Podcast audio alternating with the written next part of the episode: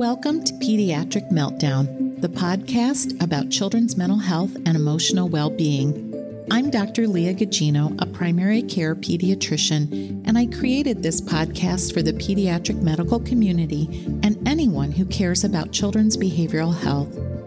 Pediatric Meltdown offers thoughtful conversations featuring experts from the field. Learn practical strategies from the best and become a savvier clinician. Hey, listeners, welcome back. Today's episode is a repeat of an interview I did with Dr. Lisa Horowitz back at the very beginning of the podcast. I wanted to replay it now because I think it fits into May's mental health theme about suicide prevention and follows the two episodes that you've heard from Christopher Veal and Anne Moss Rogers on lived experience.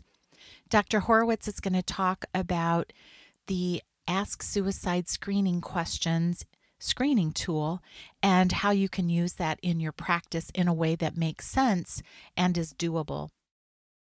Dr. Lisa Horowitz is a staff scientist and pediatric psychologist at the National Institute of Mental Health Intramural Research Program at the National Institutes of Health.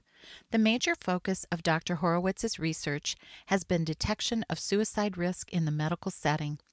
She is lead PI on six NIMH suicide prevention protocols that involve validating and implementing the Ask Suicide Screening Questions or the ASQ. These have been used both in the emergency room, inpatient medical settings, and in the outpatient setting. Dr. Horowitz is collaborating with hospitals, outpatient pediatric clinics, and school settings around the country, assisting with implementation of suicide risk screening and management of patients who screen positive using the ASQ toolkit and youth suicide risk screening clinical pathways, also known as the Brief Suicide Safety Assessment or BSSA. Please join me in welcoming Dr. Lisa Horowitz back to the podcast. Hey, Lisa, how are you? I'm well, thank you, and, and thank you so much for having me. And it's it's really a pleasure to be talking with you this morning. Well, I really appreciate all the work that you've done on suicide screening, and I know our paths seem to keep crossing at many different intersections. And I just wanted to have an opportunity for you to share the work that you're doing and why it's important for pediatricians and other healthcare providers to know. So, I think just one of the things I wanted to start with was that you've worked on this for a long, long time and how you got started in this field. Yes, well, that's an interesting question because I, looking back, I never would have pictured myself where I am in doing the work I'm doing today when I finished my doctorate in psychology, I was trying to get a job, and my dream job was going to be working on an inpatient child psychiatric unit. And I was at Boston Children's Hospital, and I wanted to be the psychologist. And I think I was a shoe in for the position. I was a fellow there, and I was working with the chief of psychology and I ended up not getting the position because at that time the it was just the field of psychology and jobs for psychologists were just saturated. This was in the nine, early 90s. And so I didn't get the job. Someone 10 years my senior got the job. And and I was was pretty devastated. I thought, here I did all this work on my doctorate and then I didn't get this job.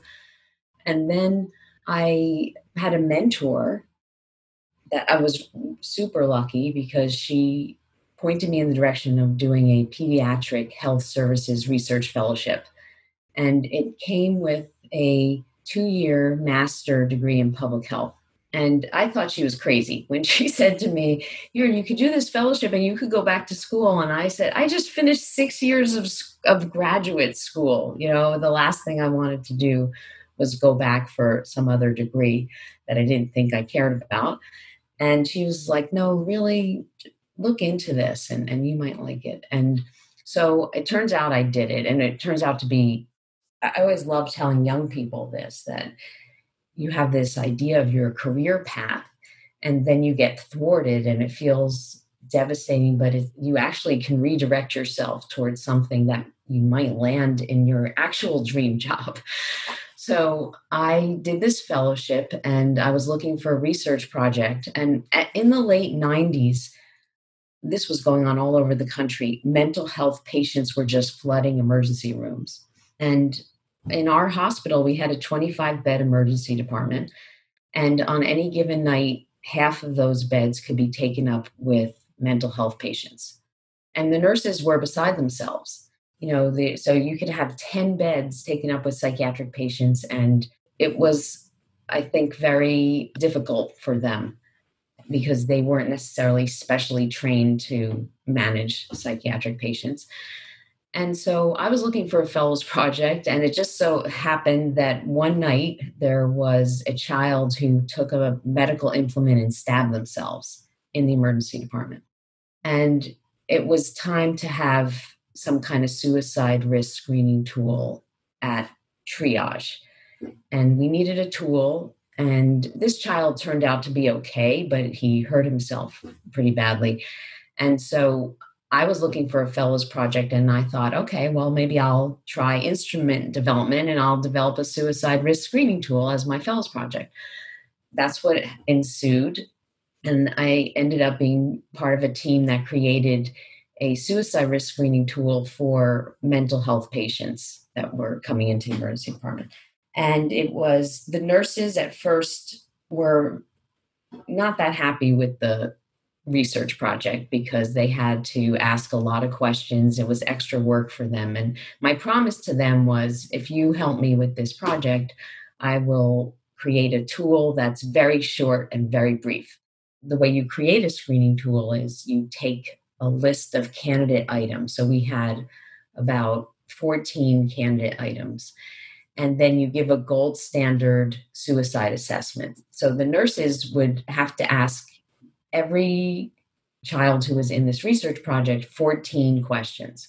Now, they didn't love that at triage, right? I'm impressed that they would go along with that. They must have hoped that there was something in it for them. Yes, so that was my promise. I said, ask these 14 questions, and I promise I will make the tool very brief.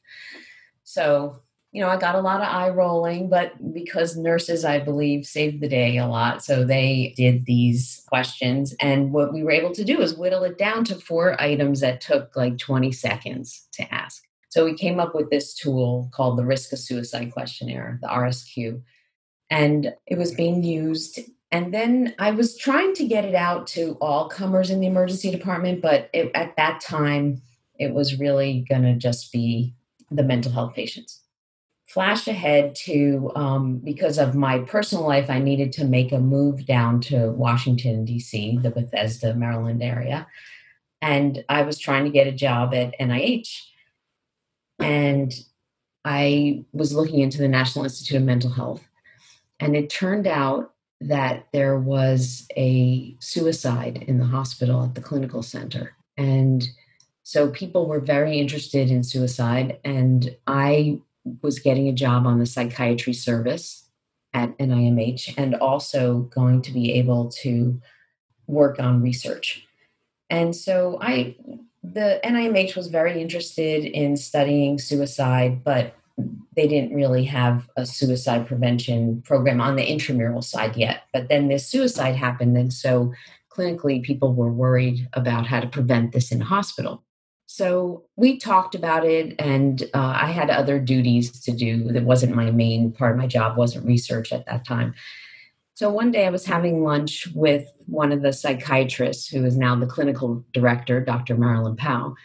And at that time, she had just come from being director of psychiatry in the emergency room at Children's National. And she was talking, and she was really worried about kids that were coming into the ER that had occult suicidality. They, they weren't telling anybody, they just were keeping it to themselves. The medical patients mostly were presenting for things like broken ankles or belly pain or headaches. And so she asked me, you know, can we take your tool and give it to everybody? And so my tool was really only created for mental health patients, people presenting with any kind of behavioral health issues. And so I wasn't sure if you could use it on a population of medical young people. And so we said, she said, all right, well, let's do this study. I know these people at Children's National, you know those people at Boston Children's. I had a good friend and colleague at, at Nationwide Children's, uh, Dr. Jeffrey Bridge. And so we connected the three hospitals and we created a suicide risk screening tool for nurses and doctors who were on the front lines in the emergency department that didn't necessarily have training on how to screen for suicide risk. And we created the Ask, the Ask Suicide screening questions. So, my question is for you. I mean, that's pretty amazing story that somebody actually wanted to do that study because it, it must have felt like opening Pandora's box. Like, do we really want to know that? That's a lot of people to ask who, what if they say yes? You know, what are we going to do? I'm wondering how did you convince physicians and nurses that it was okay for them to ask those questions when they're not mental health professionals? They are not trained. I think that that's a big fear. Um, like, how am I supposed to do it? Why should I do it when, you know, I'm not a I'm not a social worker. I'm not a therapist. Yes, absolutely. That was a hurdle. And I have nothing but the utmost respect for nurses and physicians and their time right? So if you're a busy triage nurse or an ER nurse or an ER doc, your time is measured in minutes, if not seconds. And I think it's really difficult to have something else to do that might create more time. And you, you know, in especially in an ER where there's long waits and and that's a big concern. Are we going to make the waiting time for a patient even longer? And so we got a lot of pushback. And in fact, even when we tried to clear the study through an IRB, the IRB said, you know what? Parents of kids who come in for medical issues are never going to let you ask their kids about suicide. And it turned out, and so we said, okay, well, let us try. You know, we'll do a pilot study. And um, it turned out that wasn't true there was over a 60% response rate. In some of the hospitals, it was over 80%.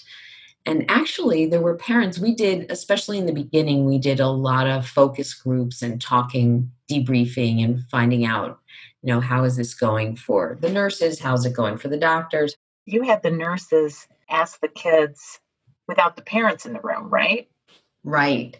Yeah. So actually, even now, when I do a training, that's the biggest concern for nurses. One of the biggest that that's one of two very big concerns. Um, so it's how am I going to get this very worried parent? You know, what could be worse than taking your child to the emergency room and you're you know a worried parent, and then somebody asks you to step out of the room. And so what we did was we created a script and we sort we role modeled it for them. And the nurses told me was that in the beginning it was really hard and they didn't it, uncomfortable and then when they saw that the parents stepped out easily you know um, there was one debriefing i did i would ask the nurses how are you doing this and sometimes they would ask the kids you know is it okay if your mom leaves the room or do you want your mom to stay or do you want your mom to go and we learned very quickly that you can't put that on the child. it's really too much. That you really need to just state to the parents, I'm going to ask you to step out for a moment. And, you know, it wasn't a lot of time. It wasn't go get a cup of coffee or go get lunch. It was, I need two minutes. And then, you know, if I have, and to be upfront, if I have concerns about your child's safety, I'm going to tell you. And so it wasn't something that we did in secret. We didn't want the nurses to say, oh, step out. I have, you know, we said, step out. I have some safety questions. And um, some of the nurses say, I'm going to ask your child, I'm going to. I'm going to screen for suicide risk. Suicide's a national public health problem. And most parents were just happy to step out. I had a parent tell me that she was so glad someone was asking her child this because she didn't know how to do it. And and you know, I think that's the most difficult piece of screening for suicide risk or identifying suicide risk is that people don't feel comfortable with the words. you know how what if what if i put the idea into their head? That's what that was the second biggest concern. I'm going to ask this child who's here for cystic fibrosis if you know they ever thought about killing themselves and what if now i put the idea into their head and they're going to think about it? So there have been at least four research studies now showing that you cannot if someone's not thinking already about suicide you're not putting the idea into their head by asking them and in fact the best way to keep a young person from killing themselves is to ask them are you thinking of killing yourself Wow, that seems like really important information for people to know. I mean, and I think that the words are hard, but once you do it, you know, I mean, are you thinking of killing yourself? Are you thinking of suicide? I used to ask, um, do you ever wish you weren't here anymore? Well, they're in my office. They probably wish that a lot. So it, it took me a while and it was uncomfortable and awkward. Um, and then there's always the um, way of asking it you, you're not having thoughts of suicide, right? So I think that those scripts that you have are super important because otherwise people just don't know how to ask and they're afraid. What if they say yes? Yeah. Yes, it's such, that's such a good point, Leah, because in fact, I've had a pediatrician who told me sometimes they're in a rush and they say, School's okay, right? You're you're doing okay, you got friends. Yeah. And you're not thinking of killing yourself, are you? You know, like they can you can ask the question in a way that doesn't open the conversation up. And so well, it's, uh, I've checked the box. I did my job. Um, you know, hoping, hoping, hoping. Please don't say yes. Please don't say yes. Yeah. I got to the point where my nurses would say, "Leah, it's just a strep throat. Don't ask them if they're depressed." right, right, and and so it's it's a really a different way of thinking. It's it's whole person, whole body.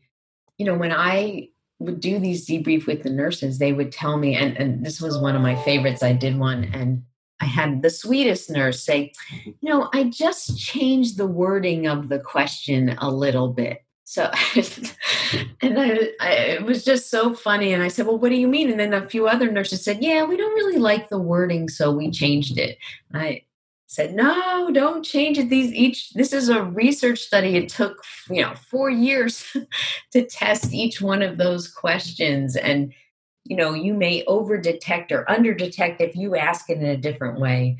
And so please ask it verbatim. But they did they became comfortable. And and it was funny i was having a conversation with a nurse and it, it's really all about your comfort zone right? So if i had to ask one i'm a pediatric psychologist right?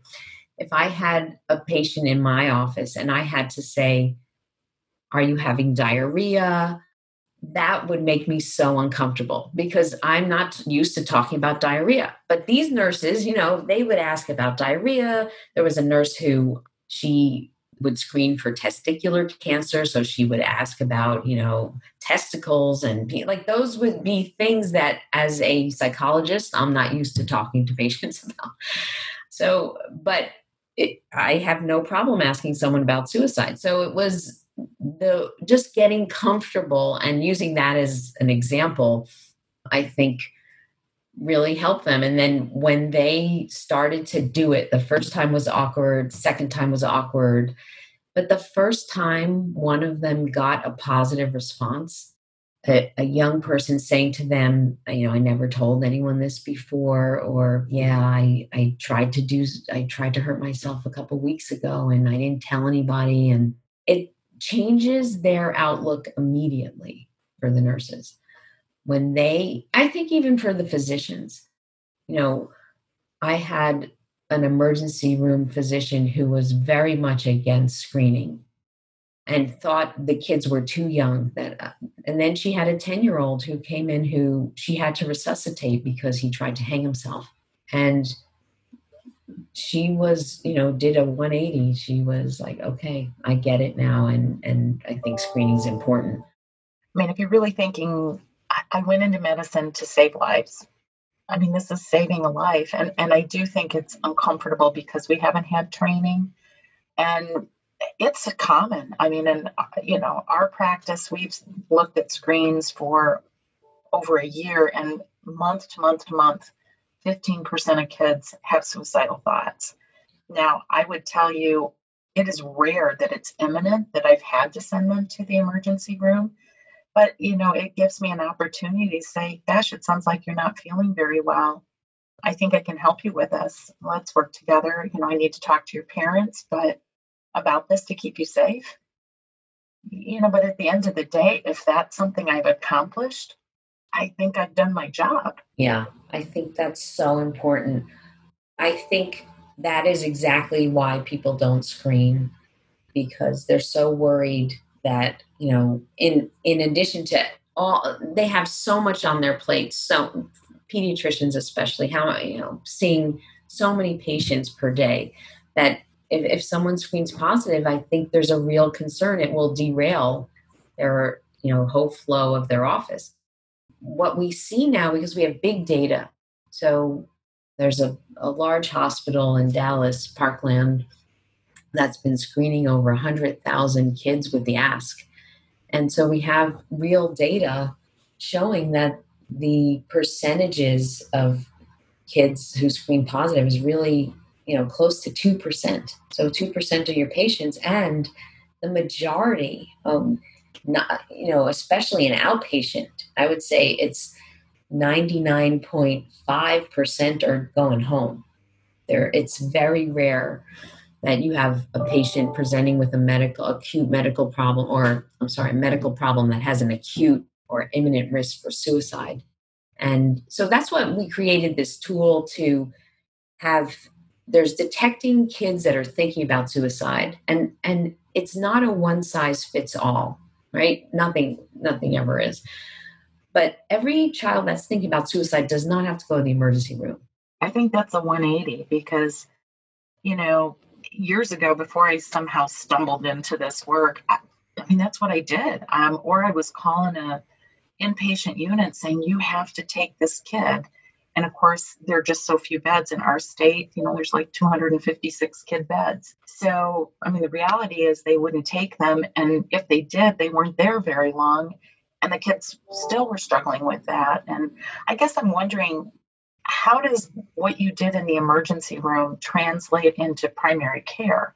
Yeah what's that like? Because you know of course that's my you know my, where i i live is in primary care world. And you know the reality is we have kids that come into our office that are suicidal or at least have thoughts. It may not be you know again that imminent risk in my experience is not common but there are a lot of kids that are in pain and it gives them an opportunity to share it you to give them some help and which is doable even if you're not a mental health professional and i think sometimes you just have to shift gears. I mean if i'm doing a physical and a kid says they're having thoughts of suicide you know i'm not going to spend a lot of time on their well child physical until i attend to that because it's not the most important thing. But that's right. a hard a hard pivot it is. It is. And it's a big challenge. And what what i try to tell people is is that suicide is the second leading cause of death. And i don't think a lot of people are aware of how common it is and how yeah how pervasive it is in our young people. If you look at there's a researcher and a he's a child psychiatrist and a pediatrician his name is dr john campo he has a great pie chart of when you go to medical school this is what you get trained as a pediatrician to treat. And this is what kids die of. And so, if you look at what kids die of and what you get trained to treat, as a pediatrician, you get trained to treat a quarter of what kids die of because kids are dying of suicide, homicide, and then unintentional accidents, right? Those are the mm-hmm. top three. With unintentional accidents is number one, suicide is number two, homicide is number three. But you know, I'll ask you, how much time did you spend in medical school learning how to screen and assess for suicide risk?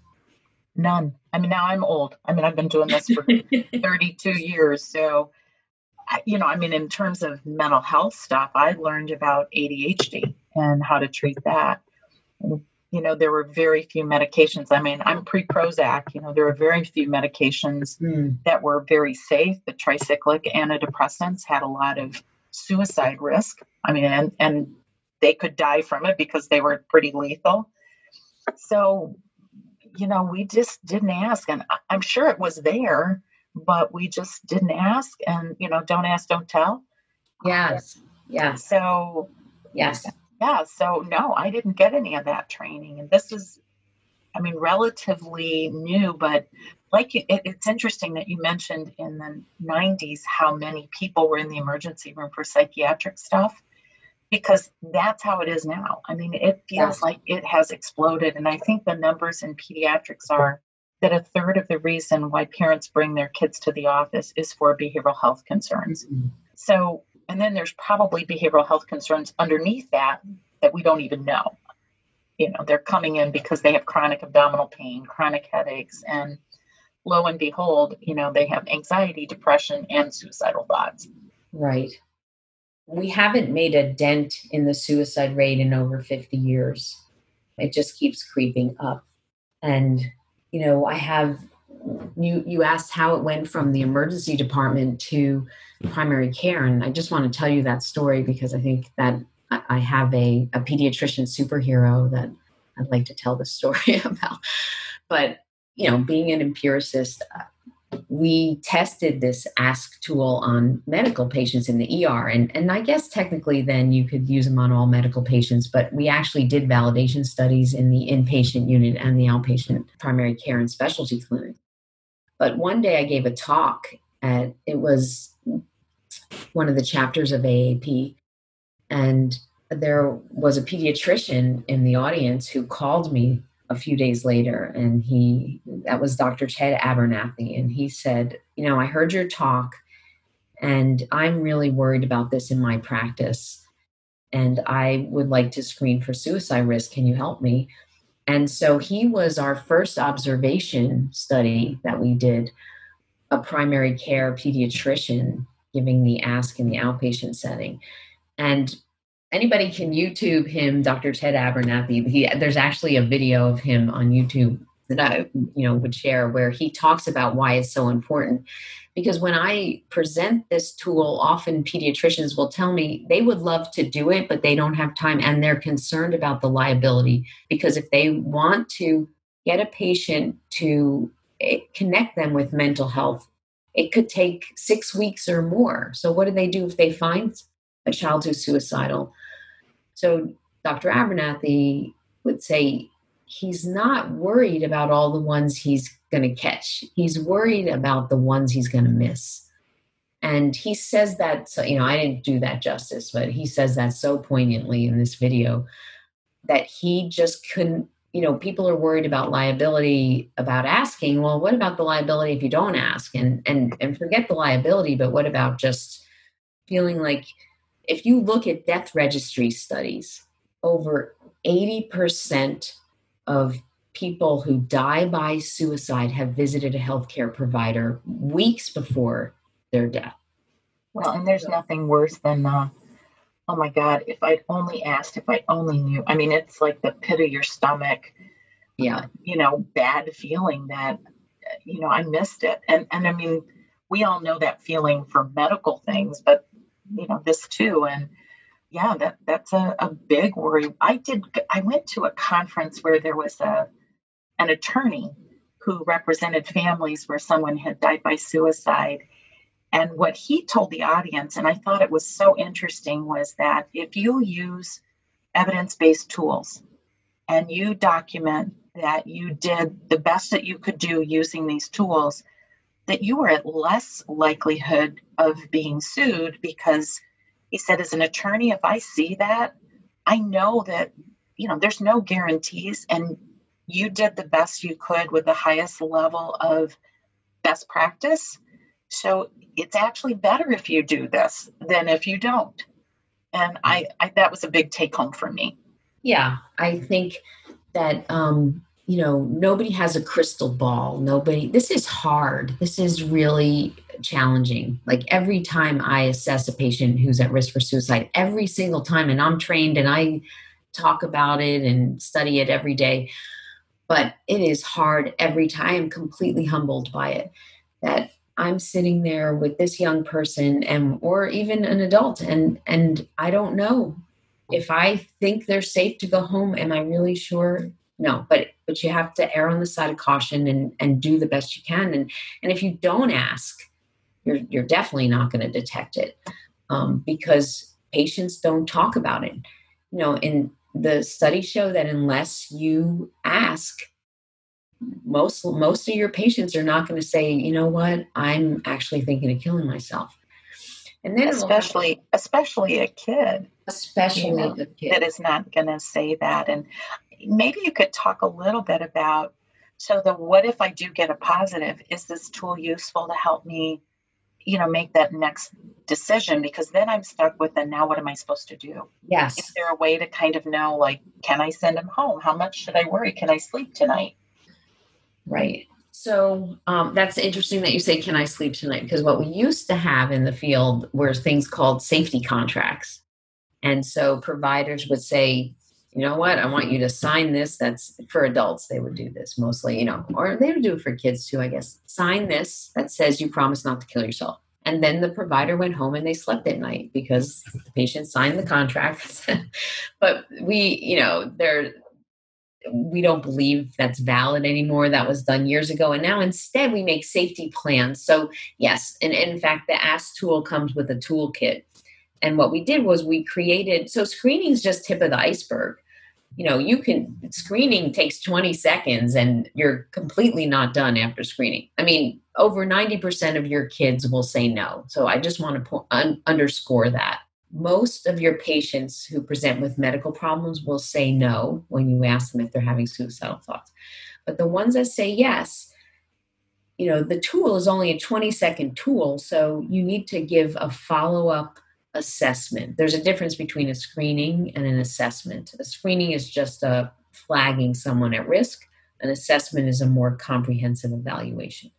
So we created the brief suicide safety assessment, the Ask BSSA, for pediatricians and it walks you through you know how frequency of suicidal ideation it just gives you reminders of what to ask about does the patient have a plan um, do they have supports in place? Have they ever had past suicidal behavior before? Because that's the number one predictor of future suicidal behavior is past behavior. Um, and it just it, it talks about how to bring the parent in and how to um, make a safety plan with the child so that if it's two o'clock in the morning and they're having thoughts about suicide you you will have walked them through this is what you're going to do. Um, so there is there are things to do. We ask everyone before they screen to set up an a priori rela- relationship with a mental health provider. And so for example dr abernathy contacted a few mental health providers and said i'm starting screening. Would you be willing to see my patients you know within 72 hours of me screening them? And so again you walk this this brief suicide safety assessment and you can use any tool. Um, you can use the columbia suicide severity rating scale. You can use um, this bssa to do this second tier evaluation. And it ends in a disposition either you know I'm sending the child to the emergency room because they're at imminent risk. And that happens incredibly rarely. It's very rare to have to go from pediatrician's office to emergency room. Um, and I will tell you because I know Dr. Abernathy's data and I know uh, several other pediatricians that have been screening. Um, and it's the acute positives are less than 1% of your patients. It'll happen once in a while, but not not often and my experience has been the same. I, one of the things that has helped us enormously, and if people out there are able to, in any way, shape, or form, to have some alliance with behavioral health, is to have mental health personnel in your practice. Yeah. Now, not everybody can afford to do that. I think you can get creative, but you know, we we have social work embedded in our practice. So I could say to a patient, I'm really concerned. I have an expert right here in my office that can help, and they could help do the assessment and the safety plan. However, when we haven't had them, you know, I've done it myself. It does take time. Uh, on the other hand, if I had a child that had, you know, something serious, you know, a bad asthmatic episode or something like that, a new onset diabetic, it's going to take me time too. But it, it is doable. And I think at least having that idea of risk, I would say in the last three years, I, I haven't sent a single kid to the emergency room. And yet 15% of our patients who we screen have suicidal ideation. Right. So it, it, they don't need to go to the emergency room. And in fact, I think that experience can be so traumatic. Yes. Because and and the other thing is when they get to the emergency room, they have a social worker assess them and then 75% go home if not more. So then they're right back in my office. So I think if I really had a plan, and I mean, I'll have kids take a picture of their safety plan and put it in their phone. We'll go over it with the parent. And that's I mean, that's a whole nother talk about safety yes, plan. Safety plan can be a whole other talk. But but I think that risk assessment, you know, the I broke up with my boyfriend and yeah, I have thoughts that I wish I wouldn't wake up. You know, that kid who doesn't have intent, doesn't have a plan, you know, the likelihood that they're going to die by suicide is small. It, it's possible, but there are other interventions you can do. And I like that his idea of partnering with mental health. If I don't have them here in my office, can I partner with somebody that you know you can see them? The other option sometimes is um, if you have a local crisis line, crisis center. Sometimes you can partner up with them and call them and say, "Hey, could you make this follow up phone call?" So yeah. that's another another option. Right. There's also the option that until they can secure mental health care that they come back to your office in a few days and so we have been telling pediatricians that as well and and the the second so there's a clinical pathway that we've developed um, where so you give the screen then you give the brief suicide safety assessment and leah really should only take 10 minutes or less and the reason is if you look at the guide and, and i will give you these to post but if you look at the guide it looks long and i'll have physicians saying to me are you kidding me? How am i going to get through that in 10 or 15 minutes? No way. And i'll say because this as soon as you have your disposition you stop. You know you're doing this interim step. It, it's it's a three tiered pathway. It starts with the screen then it follows with a brief suicide safety assessment of the positives and then that determines whether or not they need the full mental health evaluation so if you hear that this child is thinking about it all the time, every day, can't do their math homework because they're so, the thoughts are so bothersome in their head, you don't have to keep going. This, you know, or if they have a plan that, and they know they have, they tell you their detailed plan about how they're going to kill themselves, you're done. That person's going to the emergency room. Now, that's rare. Or if you have the child who tried to kill themselves two weeks ago and didn't tell anybody and now you discovered it and you know they are going to need a mental health evaluation but they're you know they don't want to do it anymore and they they're they can tell you that they're safe then you don't have to send them to the ER and you you hook them up with mental health services over half of your positive screens and we know this now from our data are going to be kids one of the questions is have you ever tried to kill yourself so this is some a benefit I think for the pediatricians is now they know that they have a child in their practice who has had suicidal behavior in the past so they can keep an eye on them. So over half of your positive screens are going to be a single yes to the behavior, the past behavior question. And there's bad news and good news about that, right? The bad news is that there's a lot of kids who have tried to kill themselves and it's so sad and tragic. The good news for the screener is that most of the time that is something that the parent already knew about if it was in the past. They got help. They are have a current therapist now that they talk to, and you move on. You know, if that's the case, if, if they say no, no, no to the first three questions and yes to the behavior question, because they tried to kill themselves two years ago, but that's not the issue of the day. You know, that's not what they're there for their well visit. You don't have to do anything more than that was a 20 second screen a few minutes of oh i didn't know you tried to do that in the past. Okay if you have a mental health clinician in place you have a safety plan and you move on management of the positive screens is a tremendous part of implementing a suicide risk screening program because um, it really makes or breaks your program. If, if you are sending everyone to the emergency room who screens positive, you can't screen. Right. And I think, you know, in 2009, I think the recommendations came out from the United States Preventive Task Force and then the AAP that we should be screening for depression. There wasn't much comment about what do you do if you find suicidal ideation other than you know, you should be prepared for that. And that was about it. There wasn't a lot of guidance. And it's gotten better over time, but it, it's almost like don't ask if you're not prepared. And yet we, there's this pressure. I mean, insurance companies want us to be asking about depression. And I think probably most of us use the PHQ 9. And I know you and I have talked about could the ask be a tag on to that so that we don't have to like throw out the depression screening questions. Right. And you can just use the ask as more clarifying sort of that next level assessment. Um, you know, that that might be an option. And then the other thing I think that you have to keep in mind is asking about access to lethal means, particularly yes. firearms. Because I think somewhere I read that 80% of the kids who die by firearm, those guns belong to their parents.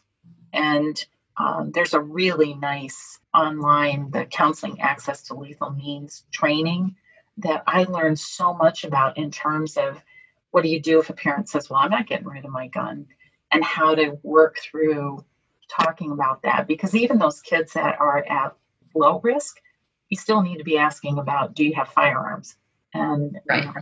So i think that's the other piece of it that's super important regardless of the risk level it is so important. And, you know, um, pediatricians know this. There used to be a lot of deaths of young people from drowning and from car accidents, right? And we were able to turn that around and we didn't have to ban swimming pools and cars, right? So um, I, there's a great quote by a Dr. Kellermann and a Dr. Rivara who say that much more eloquently than I just paraphrased it. But they, you know, it's so true. Like drownings were a terrible thing. And what happened? We started putting gates around swimming pools. That's like a law, right? We started making kids take driver's ed and wear seatbelts. And then what happened? You know, it just, it was just the last CDC data um, that showed motor vehicle accidents now have declined and suicide more kids die from suicide than motor vehicle accidents. So you know there's ways to prevent things without taking away people's guns but safe storage is huge. We did a study in our emergency room. We asked kids if they had access to guns if, and access to the bullets or if they knew they you know did they have a gun in their house and did they know how to access it and 29% of the kids at risk for suicide in our study knew where the guns were and knew how to access them. So I think I think there's a myth that um, it's locked up. Um, and I had a family that had a lot of guns and they had them secured in a room. And I asked the kid who was not suicidal but had some other behaviors that put him at high risk of doing something dangerous and said to him, Would you be able to get into the room? And he said, Oh, yeah, I could take a ladder and climb through the window.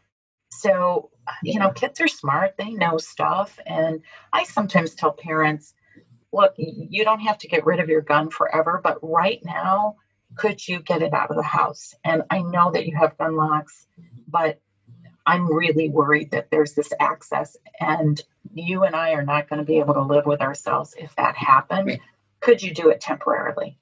Right. So I think what people don't understand is that people who have suicidal thoughts are go into different states of mind and when they're in a really really difficult place and they're thinking about killing themselves the best thing to do is get is a distraction away from that place and you know people will say well look you know, we saw this with putting nets under bridges. If you put a net under a bridge and someone's going to a bridge to jump off, they'll just find another bridge. And you know what? That's not true. If you disrupt their means, then there, I can't tell you how many stories I've heard where a kid will tell me, you know, I'll say, Have you ever tried to kill yourself? And they say, Well, one time I was going to, I was going to take pills. And I'll say, Well, what happened? Well, my cousin walked in the room. And, you know, the story isn't so when my cousin left, I took the pills, or the next day I took the pills. It's, they didn't try again. They were disrupted and then they were out of that state. So the reason why it's dangerous to have lethal means in the house is because when someone's in a state, and this goes for adults and kids, they're not thinking clearly and they may do something impulsive. And if you take away their means, they are more likely to stay alive. Yeah, There's, you just make it make it harder. Make it harder. It, it, I mean, if I have to work at thinking about finding something, it, it's buying me time, and maybe that that horrible feeling that I'm having will dissipate. And you know, I mean, I think that's the whole idea of the safety plan is that you're buying some time, you distract yourself until that horrible feeling passes to where you feel like I have no other option. Right. So, you know, remove lethal means safety. You know, there's so many. If you look in your medicine cabinet, even me who studies suicide all the time, and I, you know, had kids in the house, uh, I opened my cabinet. I didn't even think, you know, there's Tylenol, there's Advil, like there's, you know, no one thinks, well, Tylenol could be dangerous. Well, a lot of kids take a lot of Tylenol and do damage that they don't even mean to do. You know, I'll just take Tylenol because that's not, that Tylenol, as you know, does a lot of damage. You got to clear your medicine cabinet out because not only for your kids, but there's kids that come over your house. There are kids who will do impulsive things. There's um, so it's really important to secure lethal means in the house. And I do think that there's some other things that pediatricians can do you know, like we post, we have posters with the national suicide um, number, and then I always give them the crisis text line and say, hey, put this number in your phone 741 741. And even if you're not suicidal, if you have a friend and you don't know what to do, you could text them and say, hey, I don't know what to say to this person. And so that kind of, and that may be a, a true scenario. Oh. So I do think that there are some simple interventions that we do that could make a difference. Yes, you know, yeah, seatbelt. Yeah, I'm so happy that you said that because the crisis text line, I think, is and the suicide lifeline, the National Suicide Lifeline, those are 24 7 resources for anybody. A, a, parent could call the suicide lifeline. You know, a friend could, my friend, I'm worried about my friend, I'm worried about my kid, or those are really important resources to have. And those lifeline folks are doing suicide assessments on the phone with them, doing some safety planning can help you, you know, if something happens at two o'clock in the morning. So I, I you know, I think that those, again, that we're worried about, I don't know what to do. Well, that's something that you can do. Talk about access to lethal means, right? Provide some crisis resources. Now you've done an intervention. Exactly. And, you know, with kids, I think screening in itself is an intervention because some you're putting a parent on alert. You know, even even if you don't have anything to do with like eh, eh, you have you don't have a mental health connection and you have to have the child come back in a few days, you just told a parent who lives with that child that their child is having thoughts about killing themselves so they can help keep them safe. I also think fostering resilience is a big part that pediatricians can play in a child's role life. So you as the pediatrician can really be the one who sees the best in them. And you may be the only one who's able to say something positive. You know they may be coming from a household where there's especially now where there's tremendous financial um, stress on parents. You know a parent might not it might, it might be so worried or have their own depression, they may not take time out to say to their child, you know what, I'm really proud of you for doing X this year. Or, and you could be the one who remembers their strengths and talks about it with them. Well, and I think the asking part also tells kids, like, I'm not suicidal right now, but gosh, if I was, I could tell my doctor because they're ready to hear that. And I think the other thing is it's really important before we embark on any of this, we have to do a little bit of a, you know, check your own emotional regulation mm. because if you panic and you don't know what to do, that conveys to the kid that this is a hopeless situation. Because clearly my doctor is in a panic And there's no need for that. I think they often talk about it like in a code. You know, the first thing before you start a code is, you know, check your own pulse. Yes. And, you know, take a breath. You got this. And so I'm really hoping that, you know, listening to what you're talking about um, and doing some more kind of introspection that pediatricians, you got this. You can do this. You can make a difference. This is the work that we go into to save lives. And you can make a difference. You can offer a kid hope. Yes. There are the tools like this that yes. can help you do that so that you just don't feel like you're flailing. Yes. So let this be a call to action because every single healthcare worker can make a difference in somebody's life by asking. I really believe that. You do have to be prepared for the answer. It's in, we like to give scripts for for what you do if you do hear a positive you can say i'm sorry you're feeling so bad. We're i'm going to help you. We're going to get through this together. Let's let's come up with a safety plan because my first priority is keeping you safe. I mean i think this is a great i love the call to action. I think that's a great place to to kind of land on in that um, if people are interested and really want to up your game you know, go to the NIH website and look up the ASQ, which is a little confusing because we use this, the ages and stages yes. questionnaire. That's right. also the ASQ. So right. this is the ASQ, but it's the Ask Suicide Screen question. And you know the the toolkits there, a lot of um, resources. And the other site that is really helpful is zerosuicide.org. That has lots of resources it's a little overwhelming because there's so many things, but it's a good place to start. And that I think would be a really helpful uh, guidelines. And I'll post all that in the show notes and then any other things that Lisa feels like we might want to have access to.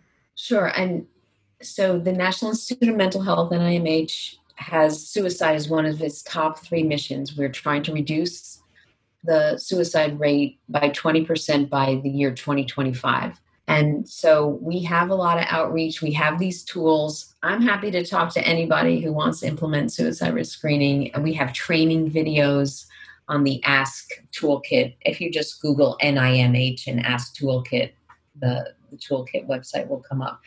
But we really want to make this doable because we really do believe that every single one of you can save a life. Well, great. Well, thank you so much. I appreciate that. And we'll include information on how to contact you if that was something they needed more information, links to Dr. Abernathy's YouTube so that people have that information. And your work is amazing. And I'm so grateful that you and I met each other and that you could share this with other pediatricians and healthcare providers. Thank so, you so thank you so much, Leah. Thank you for giving me this opportunity and, and it's a pleasure to be here. Thank you. A huge thanks to Dr. Lisa Horowitz for all the work that she is doing on suicide prevention and how we in the primary care setting can really help. So, some takeaways.